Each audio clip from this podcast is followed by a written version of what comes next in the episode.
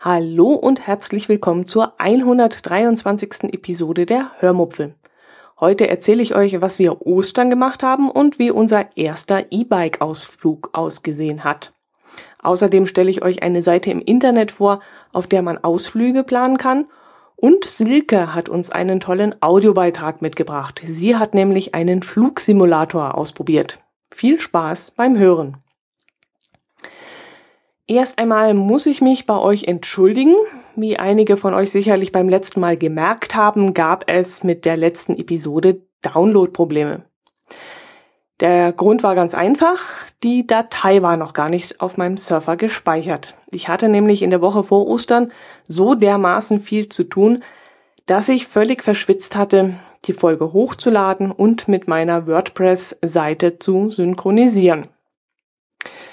Als am Karfreitagmorgen dann am Frühstückstisch die ersten Meldungen in meinem Smartphone aufploppten, dass beim Download ein Fehler auftauchen würde, musste ich mich erst einmal hinsetzen, die Datei noch über Auphonic jagen, Kapitel einfügen und Bilder verknüpfen und dann auf den Surfer stellen. Das dauerte dann noch einmal gut eine Stunde und schließlich solltet ihr dann die Folge alle bekommen haben. Ich war zwar anfangs etwas irritiert, weil zum Beispiel Downcast ein bisschen Spirenzchen danach machte und partout die neue Folge nicht laden wollte, aber nachdem ich meinen Podcast-Feed kurz vom Catcher geschmissen und neu abonniert hatte, ging es dann. Ich hoffe jetzt natürlich, ihr hattet danach keine Probleme mehr, die Folge auf euren Catcher zu bekommen.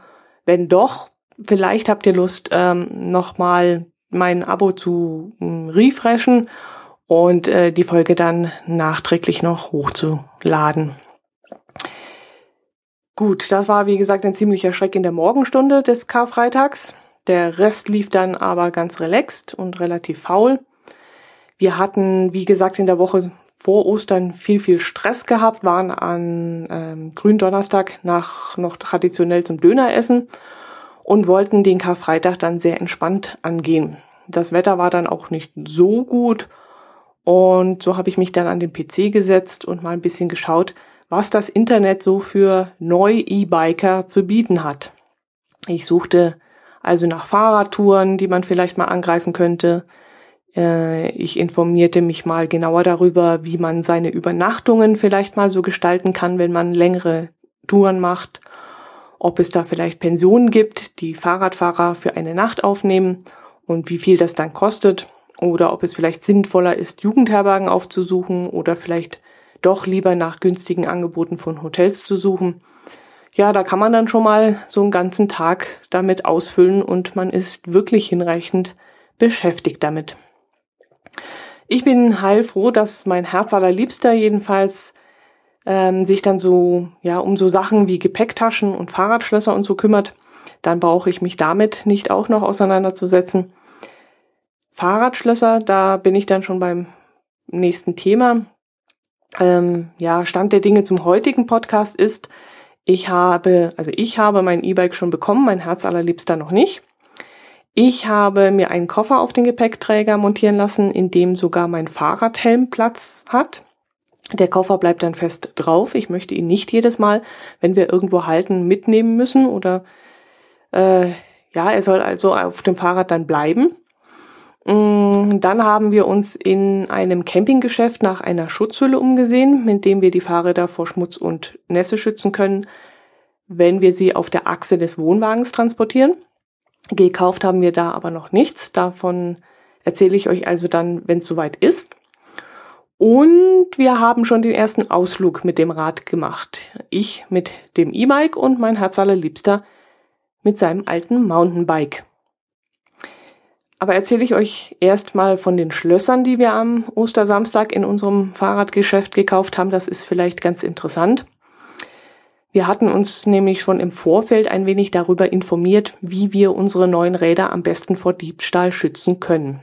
Dabei wurde uns ein sogenanntes faltbares Fahrradschloss von Abus empfohlen, das angeblich sehr schwer zu knacken sei. Das war und ist eigentlich auch immer noch mein Favorit. Trotzdem haben wir es nicht gekauft. Das hat nämlich mehrere Gründe. Die meisten Diebe gehen wohl mit einem Bolzenschneider ans Werk und dieses Schloss sei wohl sehr schlecht bis gar nicht zu durchtrennen. Ich sah eher ein Problem darin, dass es vermutlich sehr leicht mit einem Lockpicking-Set zu knacken ist. Aber da widersprach mir dann die Verkäuferin, konnte mir aber leider auch kein Gegenargument oder irgendwelche Erfahrungswerte entgegensetzen. Sie meinte dann nur, das hätte den Security Level 10 bei einer Skala von 1 bis 15 und sei damit wirklich sehr, sehr sicher. Den größten Nachteil, den wir in dem Schloss aber sahen, war die Tatsache, dass es viel zu kurz ist. Man bekommt es nämlich nicht um zwei Fahrräder gewickelt, auch wenn diese sehr, sehr, sehr eng beieinander stehen würden. Und um einen Laternenpfahl geht es schon zweimal nicht. Da es ähm, im ausgeklappten Zustand dann auch noch sehr unflexibel und starr ist, kann man es dann auch nicht sehr flexibel um einen festen Gegenstand, wie zum Beispiel einen kleinen Baum, einen Handlauf oder irgend sowas in der Art anbringen. Zusammengefaltet ist es aber sehr gut zu transportieren, also von dem her hätte es uns schon gefallen, aber wie gesagt, diese starre Handhabung, die ist alles andere als sehr praktisch. Wie gesagt, das wäre trotzdem mein Favorit gewesen, aufgrund der Sicherheit. Mein Herz allerliebster war aber anderer Ansicht und da er in solchen Dingen immer das letzte Wort hat und ich ihm da vollstens vertraue, kauften wir schließlich ein Abus Kettenschloss Ivera Chain 7210, ein äh, Schrägstrich 110 oder so muss das heißen. Das ist ein Schloss, das aus einer 110 Zentimeter langen, dicken Kette besteht und mit einer Kunstfaserummantelung eingefasst ist. Das Schloss hat einen Security Level von 8 äh, bei der besagten Skala von 1 bis 15, ist aber wesentlich flexibler zu befestigen. Aufgrund der Länge von 1,10 Meter kann man es nämlich ums Rad und um einen Laternenpfahl oder einen Handlauf oder ähnliches äh, herumschlingen und befestigen und oder auch um die beiden nebeneinander stehenden Bikes schlingen. Äh, davon haben wir jetzt zwei gekauft. Eines wollen wir dann um die beiden Bikes schlingen. Das zweite Schloss kommt dann um einen festen Gegenstand, um dann natürlich um ein oder vielleicht auch um beide Fahrräder. In einer Fahrradzeitschrift habe ich gelesen, dass Fahrraddiebe meist die Bolzenschneider-Methode wählen. Da habe ich ja schon gesagt. Und sich max maximal drei Minuten mit einem Fahrradschloss beschäftigen. Dauert es länger, lassen Sie meist von dem Schloss ab. Bei uns wären Sie dann also mindestens, wenn es gut geht, zweimal drei Minuten beschäftigt. Und dann schreckt Sie vielleicht auch noch die Kodierung ab, die wir vornehmen lassen wollen. Wenn ich bis dahin mein Polizeitrauma überwunden haben sollte. Das ist nämlich auch noch mal eine ganz interessante Geschichte. Man kann nämlich Fahrräder inzwischen codieren lassen. Dazu geht man dann auf die Seite des ADFC, dem Allgemeinen Deutschen Fahrradclub, und lässt sich einen individuellen Zahlencode erstellen, den man dann in sein Fahrrad gravieren lässt. Man kann sich auch einen Aufkleber mit dieser Ziffer anfertigen lassen, der sich nur schlecht vom Fahrrad lösen lässt, aber mit der Gravur ist man natürlich auf der sichereren Seite. Den Haken, den ich an der Sache sehe, ist, dass die Kodierung von Hinz und Kunz, also von jedem, der ein wenig Hirnschmalz besitzt und im Internet unterwegs ist, entkodiert werden kann.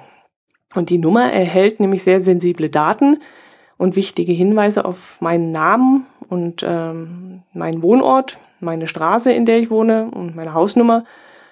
Das heißt, wenn wir im Urlaub sind und eine gut organisierte Verbrecherbande sieht den Code, an unseren Fahrrädern und kann ihn lesen, dann wissen die nämlich, dass wir nicht zu Hause sind und könnten rein theoretisch ihre Kumpels zu uns nach Hause schicken, um unsere Bude ausräumen zu lassen. Okay, die Wahrscheinlichkeit, dass, eine Wohnungs-, dass ein Wohnungseinbruch so passiert, ist relativ gering. Da hat man vermutlich schneller örtliche Einbrecher in der Bude stehen, als irgendjemand, der an der Ostsee unsere Fahrräder entdeckt. Aber wie gesagt, es würde so funktionieren. Aus diesem Code heraus kann man unsere Namen, unsere ähm, Straße und unseren Wohnort rauslesen und könnte unsere, unsere Homezone, unser, unsere, unser Zuhause rausfinden. Diese Art der Codierung ist übrigens aus dem Grund gewählt worden, damit keine Datenbank aufgebaut werden muss, in der die Daten gespeichert werden. Das ist dann vermutlich zu teuer und zu umständlich, eine solche Datenspeicherung vornehmen zu lassen. Ich weiß es nicht genau, aber mit dieser anderen Zahlenkodierung, das finde ich doch etwas sehr schwammig. Gut, sei es wie es ist. Fakt ist jedenfalls, dass wir bis jetzt noch nicht herausgefunden äh, haben, wer eine solche Kodierung eingraviert. Wie gesagt, der ADFC ähm, kann diese Nummer generieren lassen, aber wer würde uns diese Kodierung eingravieren ins Fahrrad? Der Fahrradhändler hat uns nämlich zur Polizei geschickt und die Polizei zum Fahrradhändler. Was ich übrigens mit der Polizei wieder erlebt habe, möchte ich an dieser Stelle nicht erzählen. Ich will ja wirklich nicht dissen, aber das war schon so ein bisschen wieder wie Buchbinder Wanninger und hat mein Vertrauen in die Polizei wieder einmal sehr hart auf die Probe gestellt. Mein Plan ist jetzt also bei Gelegenheit mal beim ADAC bzw. ADFC vorbeizuschauen und mich dort mal zu erkundigen, was man machen kann. Eine Mitgliedschaft beim ADFC kostet übrigens hm, für uns als Pärchen 68 Euro im Jahr. Ich muss mich mal erkundigen, welche Leistungen darin enthalten sind. Ähm, eine Diebstahlversicherung jedenfalls nicht. Der ADFC empfiehlt zwar einen Versicherungspartner, bei dem man so eine Versicherung abschließen kann. Äh, die ist aber bei diesem Versicherungspartner sehr teuer und die ganze Preisstruktur ist sehr unübersichtlich und bietet nicht das, was wir uns so vorgestellt haben. Ich denke also, da werden wir unsere Hausratsversicherung in irgendeiner Form erweitern und lieber darauf setzen. Aber das erzähle ich euch auch dann, wenn wir mehr wissen. Bis jetzt läuft da eher so die Wissensfindungsphase und da kann ich euch noch nicht so viel erzählen. Einen sogenannten Fahrradpass habe ich mir jetzt jedenfalls schon einmal bei der Polizei besorgt. Darin stehen alle meine Daten, die Rahmennummer meines Fahrrads, später dann auch die Kodierungsnummer. Ich werde dann noch ein 75 x 45 Millimeter großes Bild von meinem Fahrrad machen und auch dort reinkleben und dann habe ich zwar schon mal etwas in der Hand, was ich bei einem Diebstahl vorzeigen kann, dass ich also nicht ganz so untätig gewesen bin, kann ich dann beweisen, aber im Grunde nutzt mir dieser Fahrradpass nichts. Null, nada, niente. Höchstens, wie gesagt, um der Versicherung zu beweisen, dass wir unser Bestes getan haben, dass die Polizei das Fahrrad an uns aushändigt, wenn sie es irgendwo findet aber ich denke mal, wenn jemand das Ding umlackiert und in seinem Besitz behält und damit rumfährt, dann kommt sowieso keiner drauf, dass das Rad gestohlen sein könnte. Naja, wie gesagt, wir wollen unser Bestes tun, um einen Diebstahl zu vermeiden. Gute Schlösser, Achtsamkeit ist das Wichtigste, denke ich. Also immer drauf aufpassen, vielleicht im Blick behalten. Und alles andere haben wir eben nicht in unseren Händen. Und wenn es dann passieren muss, dann passiert es halt. Gut, von der trockenen Theorie komme ich jetzt zur Praxis. Am Ostersamstag hatten wir das gute Wetter, das ab circa 12 Uhr mittags bei uns durchbrach, verpasst. Wir waren nämlich am Vormittag, wie gesagt, noch einmal ins Fahrradgeschäft gefahren und zum Campinggeschäft und gegen Mittag klarte das Wetter dann auf. Das ärgerte mich ein wenig, weil ich gerne Fahrrad gefahren wäre an diesem Tag, aber da wir schon mal unterwegs waren und äh, ja, nicht noch wieder zurückfahren wollten und die Fahrräder rausgraben wollten, haben wir dann beschlossen, lieber ein bisschen spazieren zu gehen. Abends waren wir dann noch auf einer Geburtstagsfeier, von der ich euch leider nicht erzählen kann, weil in diesem Fall auch das Privatleben meiner Freunde betroffen wäre. Seid mir da also nicht böse, aber darüber darf ich einfach nicht reden. Gerne hätte ich euch über das tolle Geschenk erzählt, für das wir zusammengelegt hatten. Aber wie gesagt, das ist, finde ich, nicht in Ordnung, wenn ich das erzähle. Da geht es ja nicht nur um mich, sondern auch um meine Freunde. Aber vom nächsten Tag kann ich euch erzählen. Das war nämlich der Tag der Zeitumstellung. Wir waren erst gegen drei Uhr morgens von der Geburtstagsfeier heimgekommen. Uns fehlte also schon mal eine Stunde Schlaf und äh, um acht Uhr saß ich dann auch nach fünf Stunden Schlaf hellwach im Bett, denn die Sonne scheinte mir ins Gesicht. Und da bin ich natürlich sofort aus dem Bett gesprungen, habe Frühstück gemacht und danach sind wir sofort auf die Räder gestiegen. Wir wollten meine Haus- und Hofstrecke fahren, die ich letztes Jahr mehrmals mit meinem alten Rad gefahren bin. Das sind äh, genau 20 Kilometer, immer leicht bergauf. Mm, ein Gesamtanstieg von circa 260 Höhenmeter. also nicht besonders schlimm. Allerdings herrschten acht Grad und ein ziemlicher Sturm tobte. Auf dem Hinweg war das dann noch gar nicht so schlimm, da der Wind dann von hinten kam. Aber auf dem Rückweg hatten wir, ähm, hatte mein Herz allerliebster ziemlich zu kämpfen. Ja, ich also mit E-Bike und er mit seinem alten Mountainbike. Ihr könnt euch denken, wie das dann ablief. Ich tappelte da gemütlich die Steigung hoch und auf dem Rückweg gegen den Wind an. Das war alles kein Thema. Und mein tapferer Herz allerliebster, der knechtete sich durch diese anstrengenden 20 Kilometer. Der arme Kerl, ja. Bei dieser ersten Fahrt habe ich es äh, noch relativ langsam angehen lassen, ganz gemütlich. Ich wollte ja auch ein bisschen auf mein Herz allerliebsten achten. Ähm, ja, wie, was soll ich euch davon erzählen? Das ist, ich würde sagen, ich habe das Fahrrad nur zu 20 Prozent genutzt. Mein Herz allerliebster würde jetzt vermutlich sagen, dass das Fahrrad noch viel, viel mehr kann und ich vermutlich nur 10 Prozent davon genutzt habe. Jedenfalls bin ich echt gemütlich gefahren. Anfangs dann auch immer so, dass ich noch etwas zu tun hatte und schon ziemlich Kraft auf, aufwenden musste und auch ins Schnaufen kam.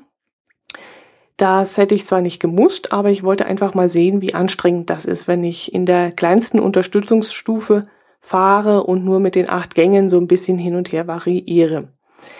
Das E-Bike hat übrigens vier Unterstützungsstufen. Einmal Eco, Tour, Sport und Turbo. In Eco werde ich nur leicht unterstützt, aber das ist auch schon deutlich zu spüren. Im Tourmodus ist die Fahrerei ein Klacks und da komme ich auch leichte Anstiege ohne großen Kraftaufwand hinauf. Sport habe ich eigentlich kaum genutzt und Turbo, Turbo ist echt der Hammer. Ein steilen Berg hinauf, Gegenwind, mit Turbo und im zweiten Gang war ich ratzfatz oben.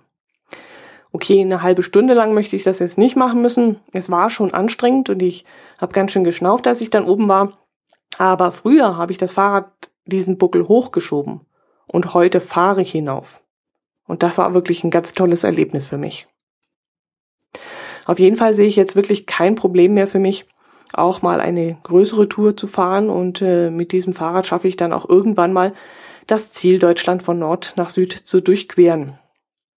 Da habe ich jetzt wirklich absolut keine Zweifel mehr. Übrigens, falls es in der letzten Episode den Anschein gemacht haben sollte, dass diese Deutschland-Tour schon fast äh, steht, also ja, dass ich womöglich schon äh, diesen Sommer äh, von Nord nach Süd fahren würde, dann muss ich das in euren Köpfen korrigieren. Es ist ein Traum, ein großer Traum, den ich mir vielleicht, vermutlich, eventuell irgendwann einmal erfüllen werde.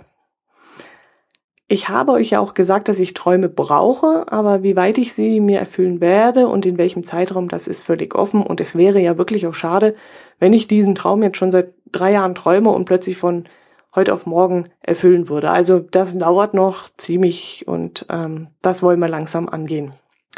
Wir fangen jetzt mal klein an und sehen dann weiter.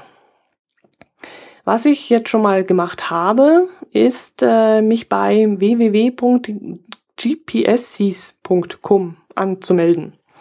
Das ist eine Seite, auf der man Wanderungen, Fahrradtouren, Motorradstrecken, Langlaufstrecken, ja sogar Reitwege anlegen bzw. abrufen kann. Wenn ich also morgen eine Fahrradtour machen möchte, suche ich mir das Gebiet aus, in das ich gerne fahren möchte, suche mir dann eine Route raus, die andere User bereits angelegt haben und finde dazu Kilometer und Höhenangaben, äh, vielleicht den einen oder anderen Einkehrtipp, ein paar Fotos, was man an der Strecke so entdecken kann und ja, so weiter. Ich habe mich da jetzt mal ein bisschen umgeschaut und unter anderem auch schon eine eigene Fahrradtour angelegt, eben die, die ich am Ostersonntag unternommen habe. Ich verlinke sie euch dann mal in den Shownotes, dann könnt ihr da mal reinschauen. Ähm, das ist, glaube ich, ganz nett. Und ähm, jetzt freue ich mich jetzt erstmal drauf, in nächster Zeit die eine oder andere Tour ähm, auf der Seite rauszusuchen und zu testen. Ich weiß im Moment ehrlich gesagt noch nicht so ganz, was mir diese vorgetesteten Routen bringen sollen. Vielleicht, wenn ich irgendwo fremd bin. Aber naja, das, das, was ich jetzt auf der Seite so gesehen habe, war vom Informationsgehalt eher mager. Ja, Höhenmeter, Weite, Weitenangaben, das ist schon ziemlich interessant, aber das kann ich eben auf Google Earth auch anschauen. Mich würden dann halt so Sachen wie Sehenswürdigkeiten am Wegesrand und Einkehrt-Tipps interessieren. Landschaftsbilder vielleicht, äh, damit man sich eine kleine Vorstellung machen kann, ob einem die Gegend gefallen würde, die da an einem vorbeizieht. Aber da die Seite von, von Usern für User gestaltet wird und sich eben nicht jeder die gleiche Mühe mit dem Anlegen von neuen Touren gibt, ist die Qualität sehr unterschiedlich. Es gibt viele, die laden eben nur den Track ähm, als GPX-Datei hoch und äh, fertig ist der Lack. Und andere, wenige, geben sich mehr Mühe und laden auch noch ein paar Landschaftsbilder oder Pois äh, von irgendwelchen empfehlenswerten Einkehrmöglichkeiten hoch. Das ist also wirklich, da klafft eine breite Schere von ja, sehr einfach angelegten Routen bis hervorragend angelegten Routen. Aber das habe ich jetzt alles nur in der Theorie gesehen. Ich habe noch keine Route runtergeladen und in der Praxis ausprobiert. Vielleicht stellen sich ja ein paar Routen sogar als echte Highlights raus und äh, ich freue mich schon drauf, diese Highlights zu entdecken und auch selber welche einzustellen und ähm, freue mich dann auch über das Feedback, das dann vielleicht irgendwann kommt. Ja, eine ganz tolle Seite, gefällt mir ganz gut, auch vom Handling her sehr übersichtlich, sehr schön. Wie gesagt, ihr könnt da gerne mal vorbeischauen. Auch Wanderungen werden dort angeboten. Die Seite heißt www.gpsies.com. Gypsies, also GPSs, wie man das auch aussprechen mag. Ich habe übrigens am Ostermontag gleich wieder eine kleine Tour mit dem Fahrrad gemacht.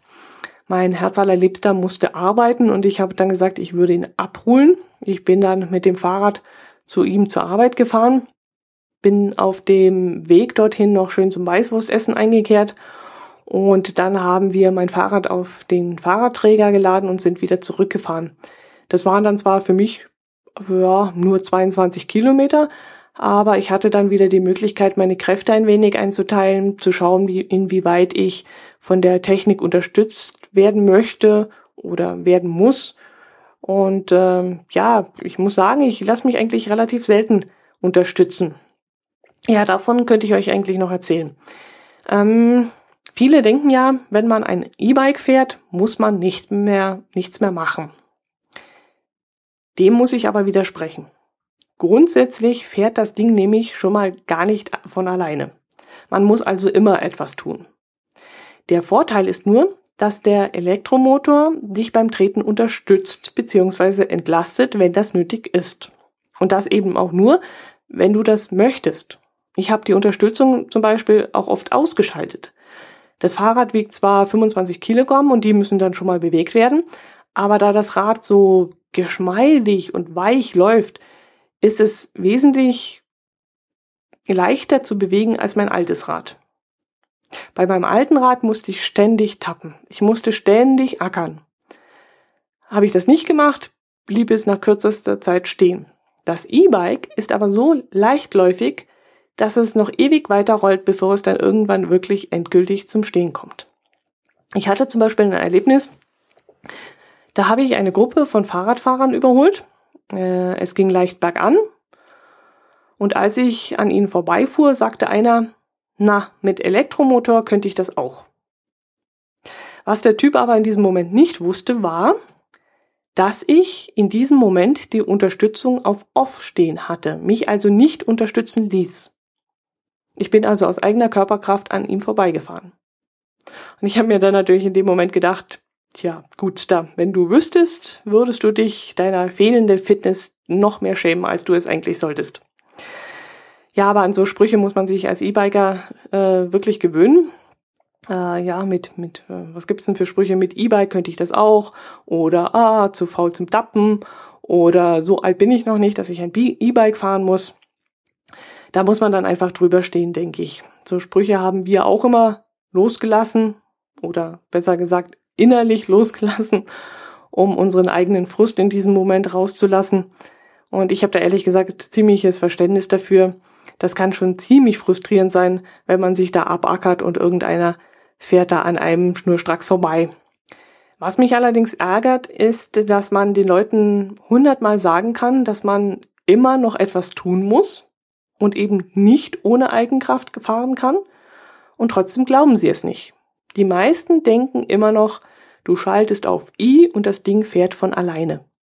Nein, das tut es nicht. Es unterstützt, es fährt aber nicht von alleine. Ich schnaufe jetzt auch, wenn ich oben auf dem Hügel ankomme und mir tun abends auch die Knie, die Waden und der Popo weh. Aber ich bin dann halt abends nicht 20 Kilometer oder 30 Kilometer gefahren, sondern eben 60 Kilometer oder 80 Kilometer. Ich komme halt weiter. Und früher wäre ich gar nicht erst losgefahren, weil ich gewusst habe, dass ich den einen oder anderen Berg auf dem Weg zu meinem Ziel eben nicht geschafft hätte. Mit dem E-Bike ist das aber überhaupt kein, kein Problem mehr. Ich habe überhaupt keine Bedenken, dass ich irgendeinen Berg nicht schaffen könnte. Das schaffe ich inzwischen. Ich schnaufe dann zwar auch und mir läuft der Schweiß in Strömen runter, aber ich schaffe es. Ich muss eben nicht absteigen und schieben. Ich strampel den Berg tapfer rauf und komme oben geschafft und müde und schwitzend an, aber ich bin oben und ich bin hochgefahren. Gut, ich will euch nicht länger mit diesem Thema langweilen, wie ich schon in den letzten Episoden gesagt habe. Bitte meldet euch, wenn es euch zu viel wird. Ich denke, mit der Zeit wird sich das Thema sowieso ein bisschen legen. Jetzt am Anfang ist es halt sehr spannend für mich und aufregend und deswegen erzähle ich euch davon. Aber das wird sich auch mit der Zeit legen. Besonders spannend fand ich Silkes Audiobeitrag, den sie mir zugeschickt hat. Sie hat nämlich einen tollen Ausflug nach München gemacht und dort einen Flugsimulator besucht. Und davon berichtet sie heute. Hört doch mal rein.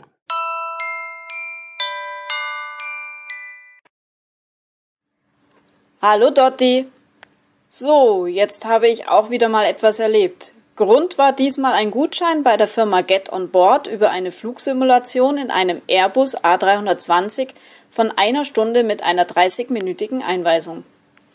Flux einen Termin ausgemacht und ein paar Wochen später fuhr ich nach München, um diesen Gutschein einzulösen. Ich wurde in der Lobby vom Portier empfangen, der mich bat, noch ein bisschen Geduld zu haben. Ein paar Minuten später holte mich dann ein Mann ab, der für mich rein optisch der Inbegriff eines Piloten ist.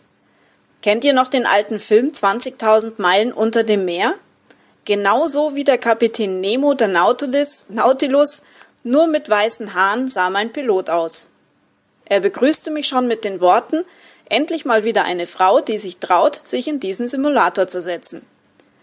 Wir gingen zu einem mit Scheiben abgetrennten Raum und setzten uns erstmal auf die Sitzgarnitur. Er fragte mich, ob ich schon irgendwelche Erfahrungen hatte. Da ich daheim schon öfters mit dem Microsoft Flugsimulator geflogen bin und auch schon einmal bei einem Bekannten bei einem Rundflug mit einer Cessna das Steuerhorn selbst in der Hand hatte, kürzte er kurzerhand das Gespräch ab und wir gingen rüber zum Simulator. Prima, dachte ich mir. Dadurch habe ich bestimmt mehr Zeit zum Fliegen. Und da steht nun ein komplettes Cockpit mit über 500 funktionstüchtigen Schaltern, Knöpfen, Anzeigen, Kipphebeln, Drehrädern, Schubhebeln und das Wichtigste beim A320 der Joystick für die Steuerung. Eigentlich hatte ich vor, mindestens eine Woche vor dem Termin daheim mit dem Flugsimulator zu üben, aber leider habe ich mir einen Trojaner dort eingefangen, der mein System lahmgelegt hatte und ich nicht mehr ins Programm reinkam. Naja, was soll's. Andere fliegen hier auch ohne jedwede Erfahrung. Ich richtete mir dann den Stuhl ein und mein Lehrer zeigte mir noch einmal alle Instrumente und wie dann unser Abflug von München vonstatten gehen soll. Leider trat dann erstmal ein Problem ein. Die liebe Technik der Außenprojektion hat nicht mehr funktioniert. Nach einigem Hin und Her rief mein Pilot den Besitzer der Anlage an, der dann auch innerhalb von ein paar Minuten vor Ort war. In der Zwischenzeit konnte ich mich weiterhin in Ruhe umschauen und versuchte die Knöpfe und Schalter, die ich von daheim im Simulator kenne, hier zu entdecken. Nach zwei neuen Starts des Systems hat es dann doch geklappt. Die verlorenen Minuten wurden am Ende wieder drangehängt, so dass ich dann doch nichts verloren hatte. Endlich konnte es losgehen. Der Airbus stand schon auf dem Flugfeld und wir starteten Richtung Osten, drehten eine Rechtskurve, überflogen München, kamen am Ammersee vorbei, drehten dann wieder eine Rechtskurve Richtung Augsburg, mein Heimatort wurde überflogen und schlussendlich wurde dann auf der Höhe von Augsburg zuerst wieder München angeflogen. Mein Lehrer erklärte mir den Autopiloten und wir stellten alle wichtigen Daten dafür ein. Und jetzt kam für mich wirklich was komplett Neues. Ich wusste gar nicht, dass die Maschine dann doch komplett vollständig ohne den Piloten landen kann bei optimalen Verhältnissen. Es war faszinierend zuzusehen, wie sich hier im Cockpit alles drehte und bewegte, und am Ende gab es eine sanfte Landung. Als nächstes fragte er mich, wo ich denn mal zur Landung ansetzen möchte. Ich überließ ihm die Entscheidung und schwuppdiwupp waren wir im Anflug auf St. Martin in der Karibik, einer der spektakulärsten Landeanflüge. Ein Flughafen, der knapp hinter dem Meer anfängt. Der Flug begann circa drei Meilen vor dem Flughafen und ich musste schauen, dass ich den Anflug über das Papi-System, ein optisches Leitsystem, im richtigen Anflugwinkel auf die Landebahn treffe. Hier fielen dann plötzlich meine Hauptinstrumente aus und ich musste auf das Redundanzsystem ausweichen. Was ein Pilot auch hier im richtigen Leben tun müsste. Danach flogen wir noch den alten Hongkonger Flughafen an und anschließend hatten wir noch ein bisschen Zeit, um einen Anflug nach Funchal auf Madeira zu probieren. Auch einer der nicht ganz leichten Flughäfen dieser Welt. Leider ist der dann so ziemlich in die Hose gegangen. Naja, macht nix. Ist ja doch nur ein Simulator. Mein Fazit? Mein richtiger Flug in einer Cessna hat mir mehr Spaß gemacht vor allen Dingen dort oben in der Luft den Steuerknüppel selbst in die Hand zu nehmen, Kurven zu fliegen, auf die gewünschte Flughöhe zu gehen, die Trimmung einzustellen und die Höhe zu halten. Landen und starten ist hier natürlich nicht möglich. Der Flugsimulator in München war am Ende nicht wirklich so viel anders wie daheim am eigenen Computer. Klar, ich habe diesen Rundumblick nicht und auch nicht dieses nachgebaute Cockpit, aber am Ende kostet diese Stunde einfach viel zu viel als das, was sie bietet. Wenn jemand so etwas noch nie gemacht hat und daheim nicht die Möglichkeit hat, auf einen Simulator zu fliegen, der hat hier mit Sicherheit seinen Riesenspaß und ist auch fasziniert von der Technik. Am Ende habe ich noch eine DVD mit meinem Flug erhalten. Leider ist hier die Bildqualität sehr schlecht und der Ton wird leider mit einer Musik unterlegt. Dadurch fehlen mir die interessanten Gespräche mit meinem Lehrer. Ich wünsche noch ein schönes Wochenende. Ciao, Silke.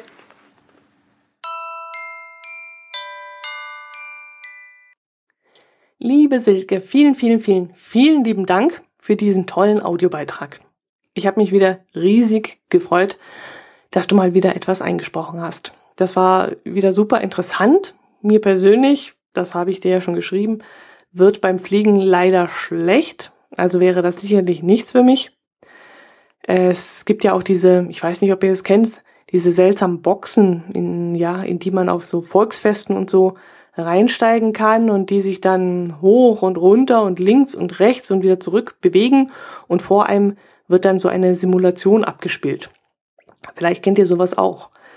Man sitzt da, glaube ich, zu neunt oder zwölf drin, so viel ich weiß. Äh, ich war da, wie gesagt, noch nie drin. Ich kann das auch nicht machen. Ich würde echt sterben und alles voll, aber alles voll reiern. Das muss ich schon sagen. Also, na, das, boah, das ginge überhaupt nicht.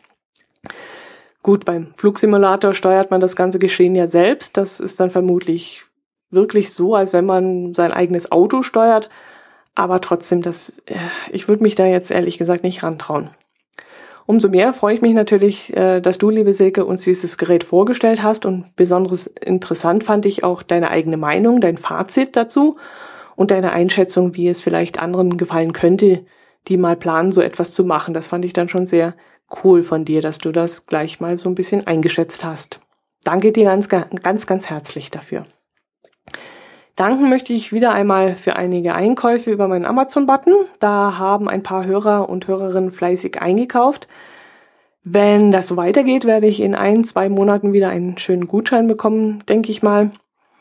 Ähm, ach, in dem Zusammenhang kann ich auch äh, ein Update liefern der Preis des Aufnahmegerätes, das ich so ein bisschen anvisiere und auf das ich scharf bin, ist von 319 auf 299 Euro gefallen. Aber bei den 219, die es vor Weihnachten gekostet hat, sind wir leider noch lange nicht angekommen. Aber ich habe es im Auge. Ich äh, bleibe dabei. Gut, das soll es gewesen sein. Ich hoffe, ihr hattet ein wenig Spaß an meinen Erzählungen. Ich würde mich wieder über reichlich Kommentare freuen und äh, ja, dann genießt den Frühling. Ich hoffe, das Wetter passt einigermaßen. Ihr könnt rausgehen. Ihr müsst nicht zum Fahrradfahren gehen, ihr könnt auch zum Wandern gehen. Und ähm, ja, bleibt auf jeden Fall gesund, macht es gut und bis zum nächsten Mal. Ich würde mich freuen, wenn ihr wieder reinhorcht. Macht es gut. Servus.